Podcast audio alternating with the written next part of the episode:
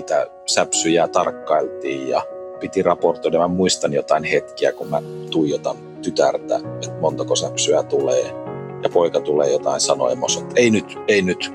Ja jotenkin havahdu sellaista. Tämä on ihan mielipuolista, että tässä meillä on niin toinen lapsi, joka kaipaa huomiota.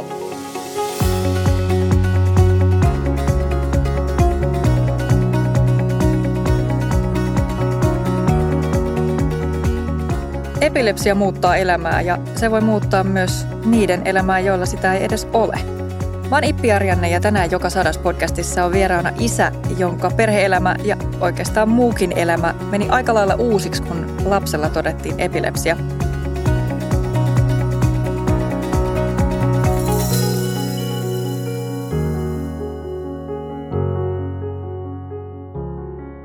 Juha Takanen, tervetuloa sinne ruudun toiselle puolelle.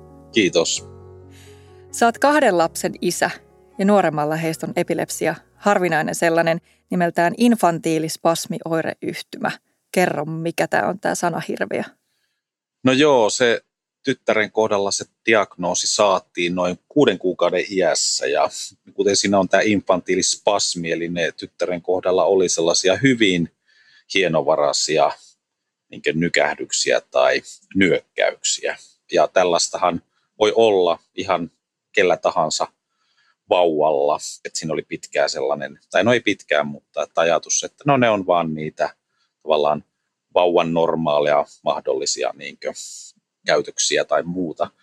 Mutta sitten tuota, jotenkin intuitiivisesti tai mitä me vanhemmat nyt tehdään, niin silloin sen vaimoni kanssa niin alettiin miettiä, että jotenkin tuntuu, että kehitys ei etene, että jotenkin ehkä tässäkin mä näen mielessäni sen hetken jotenkin, tai sen kuvan, miten mä katson tytärtä tässä konttausasennossa ja sillä jotenkin, jotenkin joku siinä on semmoinen selittämätön, että tässä ei ole kaikki nyt kunnossa, mutta sen haluaa sen ajatuksen ehkä laittaa vaan sivuun ja jotenkin, että, että ehkäpä tässä ei ole mitään. Kunnes sitten nämä tällaiset nyökkäykset, missä kävi jotenkin selväksi, että tytär käy jossain ja huomataan myös, että ei niitä oikein kukaan muu huomaa kuin me vanhemmat, että ollaan toki virittäytyneitä niin siihen lapsen käytökseen. Ja päädytään sitten yksityiselle lastenneurologille tuota, tätä asiaa ja hän välittömästi ohjasi meidät sitten lastensairaalaan ja tutkimuksiin ja ymmärrettiin, että nyt on vakava asia ja se hetki kyllä mullisti elämän ja pystyn edelleen palata niihin tunnelmiin ja mielikuviin, että kuinka se sellainen jonkinlainen kuoppa tai sellainen suuri tuntemato avautuu siinä, että ei ole mitään, mikä olisi valmistautunut elämässä. Ja ennustehan on aika kirjava, että se on täydestä parantumisesta kehitysvammaan. Kyllä, ja, ja mehän tehtiin se klassinen, minkä kaikki varmasti sitten tekee, että me mentiin sinne nettiin.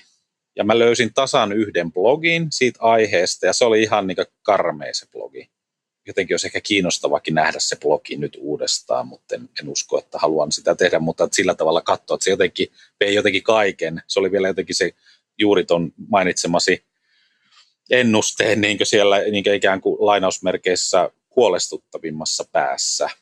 Ja se on se ainoa ikään kuin tällainen itse haettu diagnoosi ja siitä lähti semmoinen todella riipivä, riipivä vaihe elämässä. Ja, ja kun mäkin olin ajatellut, että mä oon tämmöinen pohjalainen äijä, että mua ei mikään liikuta ja en mä tiedä osaaks mä edes itkeä, niin se jotenkin osoitti tämän elämän ihan ihmeellisyyden, että tuota, kuinka syvästi, syvästi sitä voi huolestua niin oman lapsensa hyvinvoinnista ja kuinka tavallaan syviin vesiin sellaisessa niin tunne, tunnekentässä, että mulla oli niin todella vahvoja tunnekokemuksia ihan niin julkisilla paikoilla, että se oli todella niin mun sanotaan nyt ihan suoraan olemukseen vaikuttava tai sellaisten niin ehkä semmoisia aika perustavanlaatuisiin kysymyksiin vaikuttava, johon en koskaan ajatellut, että toinen ihminen tuolla olemassaolollaan voi vaikuttaa.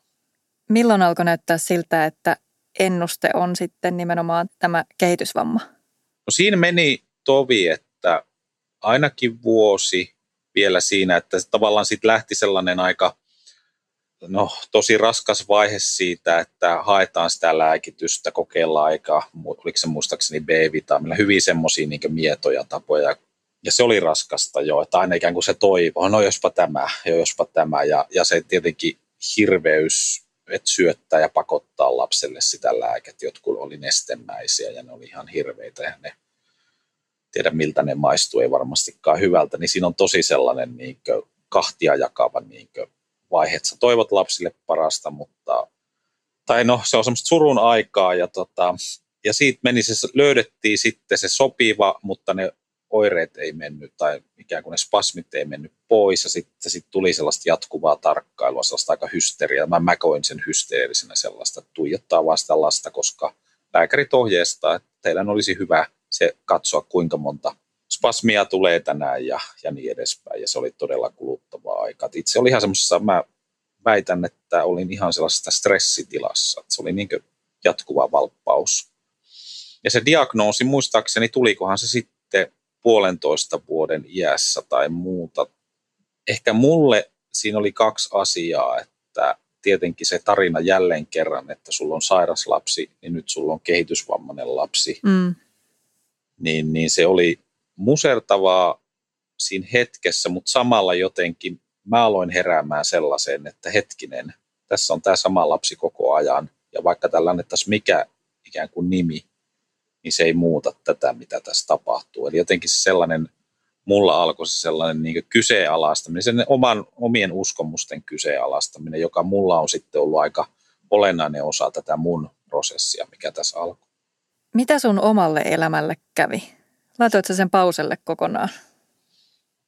No joo, yhdessä kohdassa mä, mä laitoinkin, tota, joo mun elämähän mullistui ihan täysin, tai sanotaanko, että se oli jo lähtenyt jonkin sorttiseen mullistukseen jo sen niin vanhemmuuden myötä, mutta siis todella jotenkin iso vaihde meni päälle tuossa diagnoosissa, koska se, se järkyttää niin sitä sellaista narratiivia, mikä meille tulee tuolta yhteiskunnasta. Ja, ja jos ei lähipiirissä ole vain ketään, jolla on erityislapsi tai jotenkin esimerkiksi kehitysvammaisuus tai epilepsia, se oli mulle ihan vieras. Ei mulla, tiesin to, toki, mutta mulla ei ollut mitään niin kuin, yhteyttä aiheeseen ja eikä suvussa ole. Niin, niin mä tulin ensimmäisenä tietoiseksi siitä, että, että mitä tarkoittaa, että lapsi on sairas ja sitä kuvas mun yrittäjä ja silloisessa mun yrityksessä työntekijä hän oli äiti itse ja hänen ensimmäinen kommentti oli jotenkin tosi kuvaava, että niin se sanonta, että on edes lapset terveet, niin on tässä meidän kulttuurissa sellainen yksi tapa sanoa, että no hei, pohjimmiltaan se on se niin pohjimmainen hyvinvoinnin mitta, että vaikka kaikki menisi, niin on edes lapset terve. Niin on nyt mulla ei ollut terve lapsi, niin mitä sitten jää? Ja se jotenkin sai mut ajattelee, että niin, niin, totta, että sehän on tämä, että koska siinähän tulee se, mä oon, mä oon nyt sitä näiden psykoterapeuttiopintojen niin tiimoilta miettinyt tätä traumasanaa ja traumasanaa ja sellaista, joka on tämmöinen trendisana, niin että mm. onko se, voiko se olla vanhemmalle niin se henkilökohtainen trauma, koska se täyttyy nämä trauman määritelmät aika hyvin, että se on tämmöinen yllättävä odottamaton tapahtuma, joka jotenkin suistaa, suistaa se oman tarinan raiteeltaan. Ja, että sehän on hirveän itse asiassa, ja mulle se oli myös sitä, miksi minä, miksi meille. Ja se on tietenkin se on semmoinen ehkä eksistentiaalisin kysymys, mitä ihminen voi kysyä itseltään, koska sen voi asettaa sitten ihan mihin tahansa kohtaan. Ja sitten toisaalta lapsi on omassa viattomuudessaan ihan hänellä ei ole mitään muuta vertauskohtaa kuin se olemassaolo, missä hän on, mutta vanhemmalla on. Ja sitten mitä se tarkoittaa, että mä vanhempana tuon siihen vuorovaikutukseen sen, että voi että kun tässä on joku pielessä. Ja se on läsnä niin hyvin pitkään oli siinä. Ja sitten ehkä se kääntöpuoli jotenkin, kun siihen on tietenkin tottunut, että meillä on tällaista, tämä on erityistä tämä elämä ja tämä tulee olemaan aina erityistä ja sitähän se on kaikille, mutta meillähän se on nyt tällä tavalla erityistä. Ja sitten tulee myös se tarina, että kukaan ei ymmärrä meitä. Ja sitten kaikilla on kuitenkin pohjimmiltaan. Toi sama tarina vaan yhdessä, vaan toisissa muodoissa oli se mikä tahansa. Että ehkä se sellainen niin mullistus siihen, että kuinka me luodaan, kuinka meillä on mahdollisuus nah, tai kuinka me luodaan tämä meidän maailma, ja mä en tarkoita, että nyt jollakin positiivisella ajattelulla me laitetaan asioita sivuun, vaan jotenkin vaan nähdä se asia, niin siinä mä koen, että on mahdollisuus jonkunlaiseen niin muutokseen, niin kuin varmaan yleisestikin elämässä. Että. Ja mä uppouduin heti tähän, mulla on medialan tausta, mä tein yhteistyötä Epilepsialiiton kanssa. Että mulla on tavallaan se, että mun elämä lähti soljumaan näihin ikään kuin tavallaan uudenlainen maailma avautui kokonaan. Uusi maailma avautui tämän tyttären diagnoosin myötä. Kouluttauduin jossain vaiheessa mindfulness-ohjaajaksi. Sitä aloin tarjoamaan kehitysvammaisten lasten vanhemmille ja Epilepsialiiton kanssa myös tällaisia mindfulness-kursseja. Ja ikään kuin tuomalla sitä, mikä on itselle ollut hyvää, niin toisille vertaisille. Ja jotenkin on ollut aktiivinen kaikenlaisessa vertaistukihommissa. Tällä hetkellä enemmän ehkä tuolla kehitysvammapuolella. Niin, että sulla muuttu perhearki ja työarki. No joo, siltä se nyt vähän näyttää ja, ja jatkuu edelleen. Että mä tosiaan sitten se aloitin kaksi vuotta sitten hahmoterapeuttiopinnot Tanskassa ja se on ollut mun sellainen pitkäaikainen haave. Minkälainen tyyppi sun tytär on nykyään? No, mä oon aina sanonut, että elämän suurin guru on, on mun tytär. Että meillä muodostuu ihmisillä nämä tietynlaiset sosiaaliset filterit, jos me jolla me rajoitetaan sitä meidän vuorovaikutusta, mutta tyttären kohdalla se on aina ollut aika rehellistä. Et musta oli jotenkin välillä pihalla aika mieletöntä katsoa, että tytär sanoo vaan jollekin, että hei, mä en halua leikkiä sun kanssa ja menee leikkiin. Ja toinen on ihan sillä että what? Mutta myös hän on sanonut mulle joskus, kun mä oon jotain hössöttänyt ja pysäyttänyt mut ja sanonut, että isi, kaikki on hyvin. Ihan. Ja, joo, ja tästä on siis jo varmaan kolme vuotta, eli kun tytär on nyt 11 pian, niin hän on ollut joku kahdeksan, ja se on todellakin just sillä, että se on ihan oikeassa. No joo, ylipäätään tyttären tilanne, niin sen haluan sanoa, että, että se oli aika klassista se, että silloin kun se diagnoosi aikanaan tuli ja tytär meni ihan normaaliin päiväkotiin ja muuta, niin sitten siellä kun alettiin, että hei mennään luistelemaan ja mä olen ihan, että eihän, eihän hän voi luistella, eihän hän osaa luistella, voiko hän ikinä luistella. Ja sitten hän luistelee. Sama ikään kuin kaikkien aikana se lähti siitä, että oppiiko hän ikinä kävellä. Mm. Tuossa iässä kyllä jo pitäisi kävellä. Tämmöiset uskomukset ja kuinka me lukitutaan. Ja sitten kun tähän tulee tämä erityisyys, niin sitten se ajatus, että hän ei ehkä ikään opi tekemään jotain. Ja hän oppi kävele omalla. Hän tulee ja tekee asioita omalla tahdillaan. Hän puhuu hyvin selkeästi, hyvin sanotaanko verbaalisesti lahjakas. Ja sitä on ihastuttavaa kuulla, miten ikään kuin se kieli kehittyy. Hänen kohdallaan on niin selvä, kuinka eilen illalla oli hyvä esimerkki. Hän tulee kotiin koulusta. Mä sanoin, että hei, mulla ei ole ruokaa, että mä alan laittaa nyt, että jaksatko odottaa. Joo, kaikki hyvin, menee viisi minuuttia. Isi, mulla on nälänhätä, mulla on nälänhätä. Ja nyt tarvii äkkiä ruokaa ja sitten ymmärtää sen, että vaikka hän sanoo, niin, niin tässä jotenkin se, että yhtäkkiä se tilanne on täysin erilainen ja se on ihan ylitsevuotavan dramaattinen se tilanne. Ja, ja toi nälänhätä kuulosti, jos se on hauskaa, en ollut koskaan aikaisemmin kuullut. Mutta joo, nämä kaikki taidot tulee, äh, osaa kirjaimia, älyllisesti siis ollaan jossain leikki äh, esikoululaisen 5-6-vuotiaan tasolla.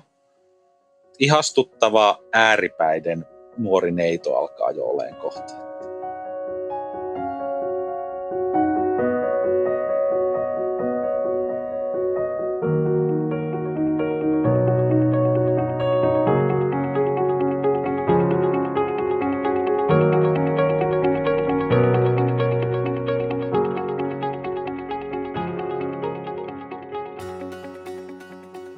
Jos vertaillaan sun lapsiperheelämää kun on tämä isoveli ja pikkusisko, niin miten nämä eroaa? Millaista oli esikoisen kanssa, millaista sitten sun tyttären? Joo, toi onkin hyvä. No yhdellä tavallahan se toinen lapsi on, menee sillä helpommin. Tämä on se, mutta tietenkin tässä tapauksessa tuli ihan uudet, uudet vaikeuskertoimet sillä että joo, ensimmäisen lapsen kanssa mä olin ihan hysteerinen. Ja varmaan edelleenkin se sellainen tosi niinkö että se on läsnä se sellainen ehkä sisäinen kamppailu, että hei antaa asioiden tapahtua itsenään ja se toinen, että oi että kun kaikki menisi hyvin. Ja joo, mä jotenkin huomaan, että tuli kyllä tämä vaikea kysymys, koska sitten tämän tyttären diagnoosin myötä asiat meni niin tavallaan erityiseksi, no e, erityiseksi, vaan niin tavallaan niin diagnoosikeskeiseksi tai sen sairauden hoidon keskeiseksi, että tota, sanotaan nyt niin, että ehkä se sellainen missä mä oon tällä hetkellä, niin mä koen, että tämä on semmoista jatkunutta pikkulapsiaikaa ja se on se iso kasvun paikka se mulle niin vanhempana. Mä en tiedä, vastaanko mä nyt ollenkaan edes sun kysymykseen, mutta sen kanssa mä oon ehkä itse tällä hetkellä hyvin selkeästi, että miten nähdä se lapsi lapsena, eikä erityislapsena, vaan nähdä niiden, mitä hän osaa ja tukea sitä, eikä ikään kuin mä koen, että välillä mä jotenkin vanhempana on vaan tukemassa sellaista lapsen ikään kuin erityisyyttä pelkästään. Mä en tiedä, tämä kuulostaa vähän ehkä nyt ristiriitaiselta, mutta jotenkin, että hän osaa vaikka mitä, mutta jos mä jotenkin ajattelen, että kun hän on erityinen, niin hänelle tietyt taidot tai asiat, niin, niin niissä pitää tukea koko ajan, niin mä yhdellä tavalla pidän häntä sellaisessa, en ikään kuin tarjoa hänelle mahdollisuutta myöskin oppia ja kasvaa tekemään niitä asioita itse. Niin tämä on se semmoinen kamppailu, mihin liittyy sitten tämä tunnetasolla tämän tyttären vahvojen dramaattisten asioiden kohtaaminen. Sitä kai se on ehkä kaikkien lasten kanssa. Et yhdellä tavalla tässä ei ole itse asiassa mitään ihmeellistä, että nämä on nyt samoja haasteita, ja yhtä lailla, miten mun tytär käyttäytyy, se kertoo myös minusta vanhempana ja siitä, miten mä, miten mä häntä kohtaan tai sallintajana rajoin. Kun tämä isoveli on sitten kolme vuotta vanhempi, eli teini-ikäinen nyt, Joo. niin kuinka hän on suhtautunut tähän, että se pikkusisko saa enemmän huomiota? Joo, toi on hyvä kysymys ja, ja, ja kyllä mä muistan silloin, kun niin oma syyllisyys tai sellainen, no syyllisyys se on se, se, se tunne, liittyy silloin, kun oli se ehkä sellaisen diagnoosin se niin stressaavin vaihe, että niitä säpsyjä tarkkailtiin ja piti raportoida. Mä muistan jotain hetkiä, kun mä tuijotan tytärtä, että montako säpsyä tulee ja poika tulee jotain sanoa että ei nyt, ei nyt. Ja jotenkin havahduu sellaista, tämä on ihan mielipuolista, että tässä meillä on niin toinen lapsi, joka kaipaa huomiota, mutta mä vaan niin on tällaisena. Ja mussahan se asia tapahtuu ja se on jotenkin jäänyt mulle mieleen, että, että sillä mä koen, että, että jos se dynamiikka, tytär on hirveän kontrolloiva ja, ja se on se haaste, että, että veli on tottunut joustamaan ja välillä sitten miettii, että no onko hän liian kiltti ja, ja jotenkin tukea siinä niin pojan omassa tilanotossa, että ottaa sitä omaa tilaa ja mutta myöskin jotenkin ehkä miettii sitä, että no mikä se on se dynamiikka. Sisar, sitten se on aina tämä klise myöskin, hei on sisaruksia, että siihen kuuluukin nämä tietyt jännitteet ja ilmeisen erilaiset temperamentit myöskin. Että isovelihan on kasvanut tietenkin siihen, siihen myös, että hänellä on erityissisar, se on ollut aina läsnä tai kolmivuotiaasta asti läsnä, niin, ja he oli samassa päiväkodissa aikana. Ja kyllä se on suojeleva isoveli, mutta ehkä myös nyt se hyvä oman tahdon löytyminen nyt siinä omassa murkkujässään, niin sitä mä oon ilolla katsonut, että tuota, isillekin välillä sanotaan, että no niin, jotain rajaa tuohon sunkin höpöttämiseen. Niin. Millaiset tukiverkot teillä on ollut? Mistä te olette saaneet apua?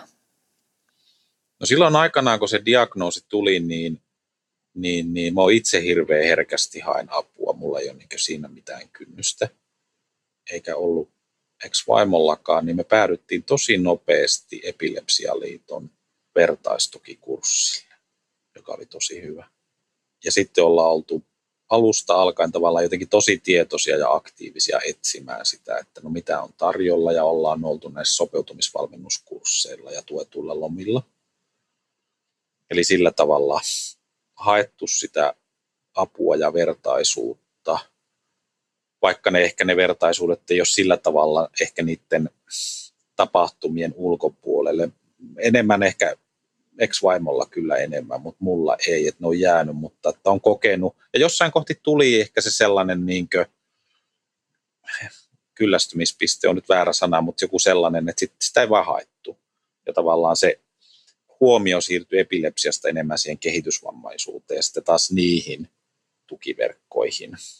Ja koulun myötä, kun tytär käy tosiaan erityislasten koulua, niin sitä kautta taas se on ehkä muodostunut sen viitekehykseen ympärille, että ollaan siellä koulussa ja on hyvin erilaisia diagnooseja ja epilepsia on vain yksi, yksi niistä.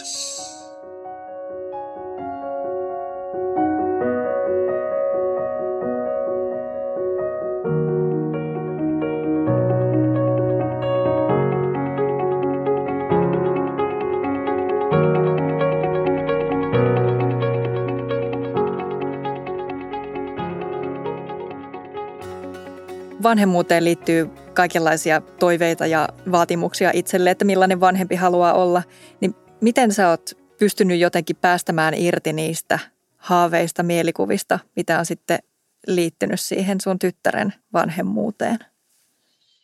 Kun se pojan syntymä oli sellainen, että olin aika hysteerinen vanhempi ja, ja just jotenkin sellainen se kolme vuotta oli varmaan sitä vanhemmuuden opettelua ja ehkä semmoista vähän ne, omalla kohdalla niin semmoista vähän neuroottista, niin kuin voi voi voi voi ja mitäs tässä ja muuta. Ja sitten kun tulee, no nyt tulee se toinen lapsi ja olisi ikään kuin teoriassa, nythän tämä homma rullaa, niin sitten se tarina onkin ihan jotenkin muuta, niin sitten, että ehkä sanoisin, että mistä mä oon joutunut päästään irti tai muuta, niin niin pitkään kun tytärtä hoidettiin tällä ruokavaliohoidolla, se on hirveän tärkeä kokemus tässä, koska silloin saatiin ne kohtaukset loppumaan, spasmit loppumaan ja kuusi vuotta kesti se aika, että oltiin ketogeenisellä tällä modifioidulla Atkinsin dietillä.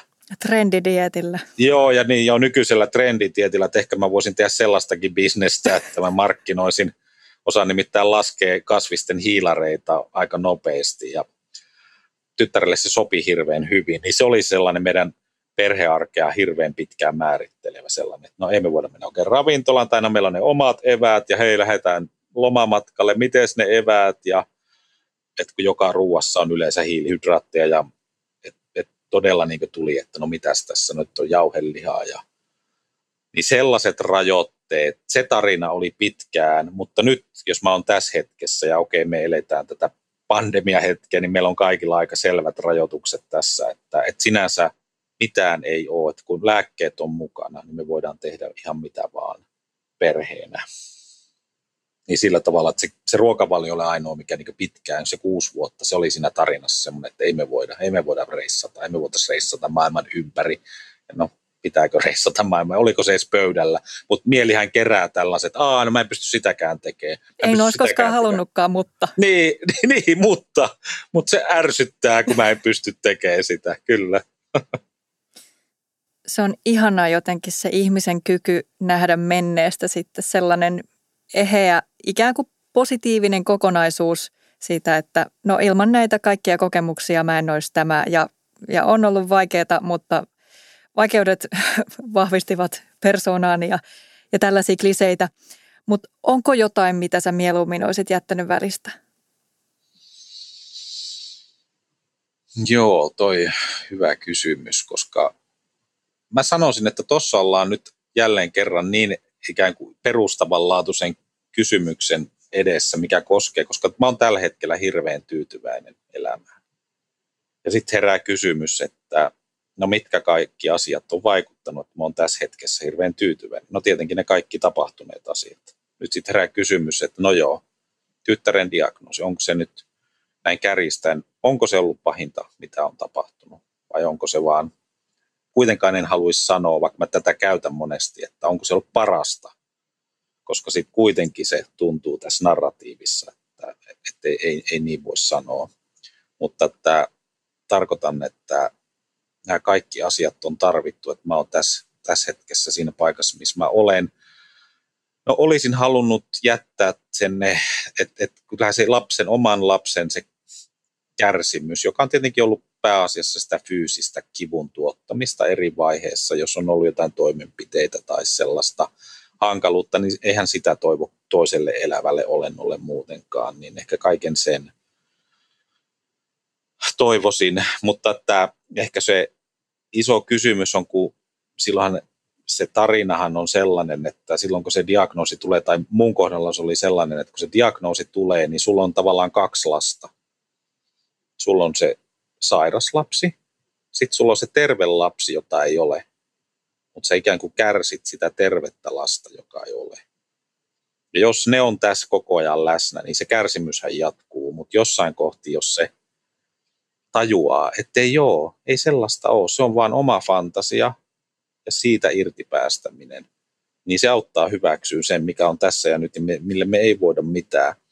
Niin periaatteessa kaikki tämä on tarvittu, että ollaan tässä, niin sen takia mä en itse asiassa oikein pysty vastaan tuohon kysymykseen sillä kukapa toivoo mitään diagnoosia, mutta yhdellä tavallahan se on sitten koko elämän kieltämistä, jos ei. Mm. Niin mä en haluaisi sanoa, että, että tavallaan, koska mä rakastan mun tytärtä sellaisena kuin hän on, niin yhtä lailla kaikki, mitä tässä hänessä on, on sitä, mitä mä rakastan. Mm. Ei ole tavallaan, ei ole sitä toista lasta. Niin sitten jos mä sanoisin, että no mä toivon, että mä toivon vaan, että mun tytär ei joudu kärsimään. Miten sun oma elämä? Nykyisin sä oot siis vuoroviikko vanhempi ja, ja oot ollut aika omistautunut kuitenkin sille tyttärelle. Sä tullut sieltä jotenkin pienin askelin takaspäin? Joo, siis tota, joo, me erottiin kolme vuotta sitten ja tämä vuorovanhemmus on mennyt hyvin ja itse asiassa mä myönnän, että silloin kun ero tuli ja alkoi nämä vuoroviikot, niin mun ensimmäinen ajatus on, että mitenkään toi tytär siihen, että onko tämä ihan katastrofi ja muuta, mutta itse asiassa homma lähti sujumaan tosi hyvin, hyvin ja kaikki koulukuljetukset toimii mallikkaasti. Mä ehkä vanhempana kamppailen niiden rajojen kanssa ja ehkä sen, mikä voi olla, tämä on nyt hirveä yleistys, minkä mä teen, eikä perustu mihinkään tutkimukseen, mutta jotenkin ehkä mulla sellainen, että no mitä siinä tapahtuu, kun vuorovanhemmuus alkaa – itsellä ehkä se just ne rajat vähän alkaa niin häl, hälveneen, koska toivoo niille lapsille hyvää, hyvää sillä ja että hei, iskän luona on mukavaa, täällä tehdään kivoja asioita, niin miten myös samalla jotenkin olla se turvallinen aikuinen, joka tuo niitä rajoja, koska ne rajathan on just sitä. Sen kanssa niin kamppailija on se tietenkin, kun on yksi vanhempi läsnä, niin sitten mä oon yrittäjä tällä hetkellä, niin sitten se, sen ikään kuin työn ja vanhemmuuden niin tasapainottelu, että varsinkin tällaisena poikkeusaikana, niin tässä voi siis koneen äärellä niin päivät pitkät, niin sen, sen että tuota, kohti pienin askelin sitä niin omaa elämää ja toki niin niin sitä uutta myös ammatti-identiteettiä kohtihan mä oon menossa, että hahmoterapeutiksi tässä pienin askelin, niin se on, että tässä on tavallaan itsellä aika iso, iso elämänmuutos tapahtumassa ja kai me nyt ollaan koko ajan jonkinlaisessa muutoksessa. Tässä on hirveästi muutoksia ollut sun elämässä. Lapset tietenkin kasvaa vielä koko ajan Joo. ja sitten nämä keskenäiset dynamiikat, kaikki päiväkodit, arjen muut pyöritykset – jos miettii, että mikä on ollut vaikeinta, niin meneekö se enemmän sinne käytännön järjestelyjen vai oman pään sisälle? Kyllä ehdottomasti tällä hetkellä vaan käytännön järjestelyihin. Mä koen, että no ainakin mulla on työkaluja ja tapoja. Mä oon kuitenkin noiden opintojen myötä. Mä oon itse aika käyn säännöllisesti psykoterapiassa, koska ne kuuluu jo opintoihin. Toki aloitin käymisen ja ja vaikka en ole sinällään käsitellyt niin hirveästi mun suhdetta tyttäreen, koska kuitenkin mun suhde tyttäreen on mun suhde elämään ja kaikkeen, niin kuin kaikki ihmissuhteet, mä tuon siihen sen, että se ei ole, että mussa on vaan tarina, että tytär on erityinen, vaan siinä on kaikki, mitä mulle on tapahtunut ja muuta, niin sen ikään kuin työstäminen on auttanut kaikkeen se ei ole ikään kuin, että hei, sulla on tämä erityishaaste, ratkaistaanpas tämä haaste tai käsitellään pelkästään tätä, vaan se on aina sen kokonaiskuvan näkemistä. Niin, niin sitten se on käytännön haaste, tukea sitä tytärtä toimimaan itsenäisesti. Jos mä vanhempana teen asioita kovasti eteen, niin hän, se on ihan, mehän varmaan ihmiset toimitaan jonkun minimienergiakulutuksen säädöksillä, itsekin pyrin siihen, mutta että tänäkin aamuna tytärtä taksiin. Kello on, me ollaan myöhässä itse asiassa. Mä oon nyt tämmöisessä, on huono omaa tuntemulla ollut muutaman kerran myöhässä. Ja, ja se ei ole iso asia, mutta sulla on sä tajut olevas myöhässä ja lapsella ei ole ehkä niin ulkovaatteet ollenkaan päässä, niin sitten, että miten mä, miten mä ratkaisen sen, että kun jos me nyt jäädään hänen, hänen että hei pue, please, niin me ei, mä joudun itse viemään sit lapsen Minkälaisia suunnitelmia teillä on tulevaisuuteen? Onko maailman ympärimatka nyt pöydällä? No ei, joo, nyt, nyt tuota, ei ole. No mä toivoisin tietenkin, että olisi ihana matkustaa, kun ei ole mitään ruokavaliorajoitteita ja tuota, ei tarvi just siellä lentokoneessa laskea, että kuinka monta nollahiilarista nakkia on vielä jäljellä, vaan hän voi syödä ihan normaalisti ja, ja muuta. Niin olisi ihana matkustaa, jahka tämä tilanne, vallitseva tilanne on ohi Ja ehkä nyt kun tytär täyttää 11, niin jossain kohtihan sitä miettii, että no mitäs on sitten se koulun jälkeinen elämä ja mahdollinen itsenäistyminen, että ehkä niissä vertaistukiryhmissä, missä on sitten vaikka kehitysvamman puolelta kuulee niitä vanhempia, joilla on lapsi on muuttanut pois kotoa tai muuta, niin, niin sen tarinan sitten kuunteleminen vähän sillä niin siinä, että okei, niin just, että nämä on tulossa nyt nämä vaiheet meillekin jonain päivänä.